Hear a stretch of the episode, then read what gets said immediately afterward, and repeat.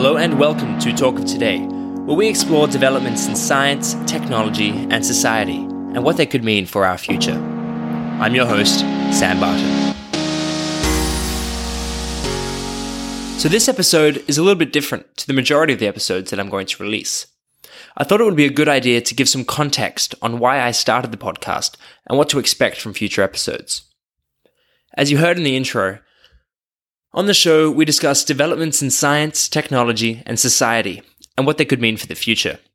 But really, it's anything pertaining to the future of humanity.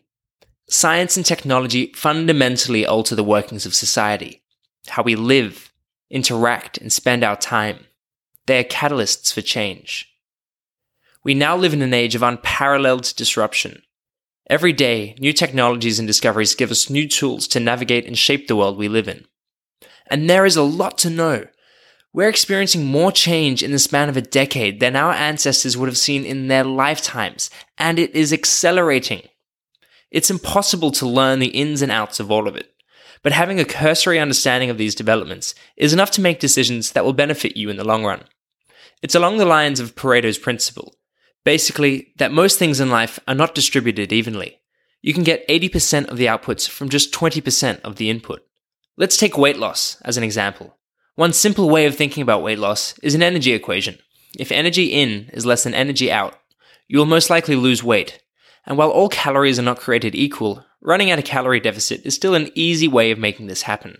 You don't need to know the biological mechanisms underlying this process to get results. This knowledge alone can be used to great effect. And that's the rationale behind the podcast. I want to equip you with the 20% of information that will help you keep an up to date worldview, as well as keeping myself on top of the developments that are shaping our future. Some of the topics that you can expect to hear about on this show include artificial intelligence, genetic engineering, the blockchain, which is the protocol that Bitcoin is built on, cognitive biases, climate change and energy, consciousness, psychedelic drugs, quantum computing, just to name a few. So basically, this is a podcast for generalists now, a generalist is someone who is a jack of all trades and master of none, or some. They use their knowledge of fields that are seemingly unrelated to solve problems. Some notable generalists include Elon Musk, Leonardo da Vinci, and Benjamin Franklin. In their recent book, The Neo Generalist, Kenneth Mikkelsen and Richard Martin describe a neo generalist as someone who is a, a, trickster who traverses multiple domains, living between categories and labels. They are encompassing rather than rejecting. The neo generalist is both a specialist and a generalist, a restless multidisciplinarian who is forever learning. They bring together diverse people, synthesizing ideas and practice, addressing the big issues that confront us in order to shape a better future. So, if this sounds like you, this could be the podcast for you, and I hope so. So now I'm going to spend a bit of time introducing myself and the reason why I'm so intent on keeping a handle on the developments that will shape our future. Like I said at the start, my name is Sam Barton and I'm 24 years old and I was born in Brisbane, Australia. Where I'm from, or where I call home, has a completely different answer, and honestly, I don't even think there is one. Though I was born in Brisbane, I've spent over 16 years of my life living in Asia. I went to a British international school where I mixed with people from over 65 different countries. When you grow up in a place where everyone is different, you realize pretty quickly that you're all really the same. While culturally I may be somewhat Australian, a tad English, and a bit of this and that, the term used to describe people who have had similar experiences to me is third culture kid. However, I consider myself to be a citizen of the world, a global citizen. And this is something I'm going to talk about in more detail shortly. Growing up, I was always interested in science, though I had no idea what I really wanted to do. At uni, I bounced around physics, IT, international relations, and business. I've approached my life thinking about how I can maximize the amount of positive impact I can have in this world. I thought that the way to do that would be through business, because the opportunities to create global change have never been greater due to the opportunities and scale the digital realm offers. However, there's one roadblock that impedes all development. Sometimes we don't really notice it. It's like water to a fish or the air we breathe. Now, what this is, is the system or environment that we exist in, you know, the, the global political economy. This dictates how our lives will play out more than anything. Which side of an invisible line you were born on will determine the opportunities you were given in life. I'm fortunate that I was born in a country that offers things like healthcare, welfare, and free education. But I've barely even lived in Australia. For many of my friends that I went to school with in Asia, they don't have access to anything close to the benefits and opportunities that I do. And why?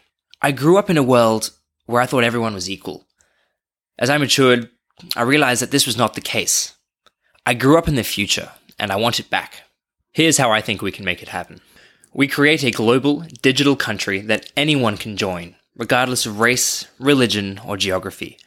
We use it to advocate for global interests and as a mechanism to deliver everyone on Earth basic human rights and needs.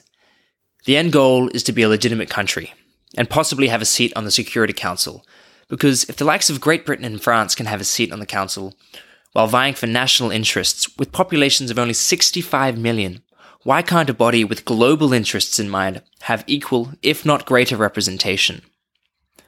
Formal recognition that we are bonded by our humanity and that we share this closed system called Earth could have a tremendous impact on the global psyche. We are at a precipitous time in history. For the first time, humanity can chart its course. We can now take the evolution of our species into our own hands. It's time to recognize the interconnectedness and interdependence of the world and create mechanisms to deliver every person equal opportunity. And then there's things like the refugee crisis that the world is just ill equipped to deal with.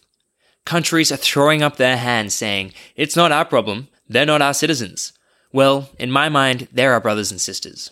I'm not going to hide behind my nationality and say that it's not my problem to deal with. Countries can be created and destroyed with a flick of a pen. They only exist in our minds. The flesh and blood and suffering of these people is more real than these mental borders we erect. If they were citizens of the global collective, we would have a formal responsibility to help them. So this is just a brief summary of what I think our future could look like. It's also the main reason why I started the podcast.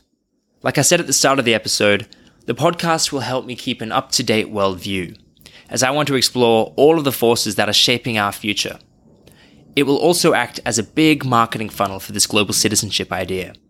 I don't really care about making money doing this, though it would be nice, and it would mean that I could put more time and effort into this. What I really want to do is just to learn and spread ideas of what our future could look like.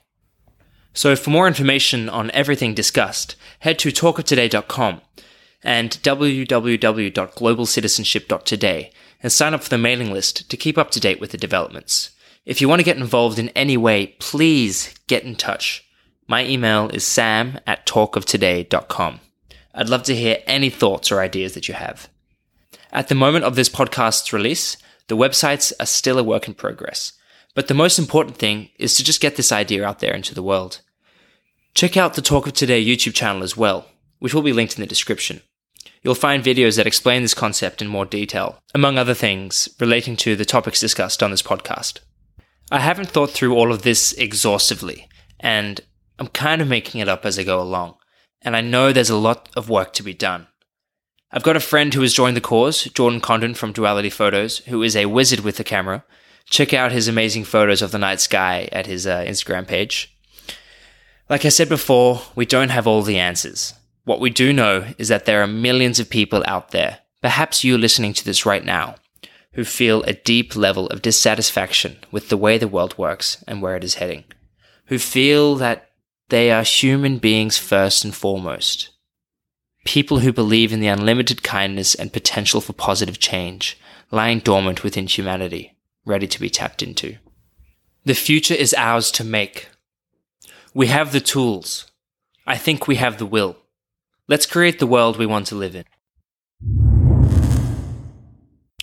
And just one more time, if you'd like to support uh, all of this, head to talkoftoday.com or www.globalcitizenship.today or head to patreon.com slash talkoftoday. And there you'll be able to support the show and the global citizenship concept financially. Uh, I'm currently working a couple days a week to subsist and your support would mean that I could do this full time. I'd greatly appreciate it. or you could sign up for the mailing list at either of the websites to keep up to date with the developments. So thanks again for listening and stay tuned for updates.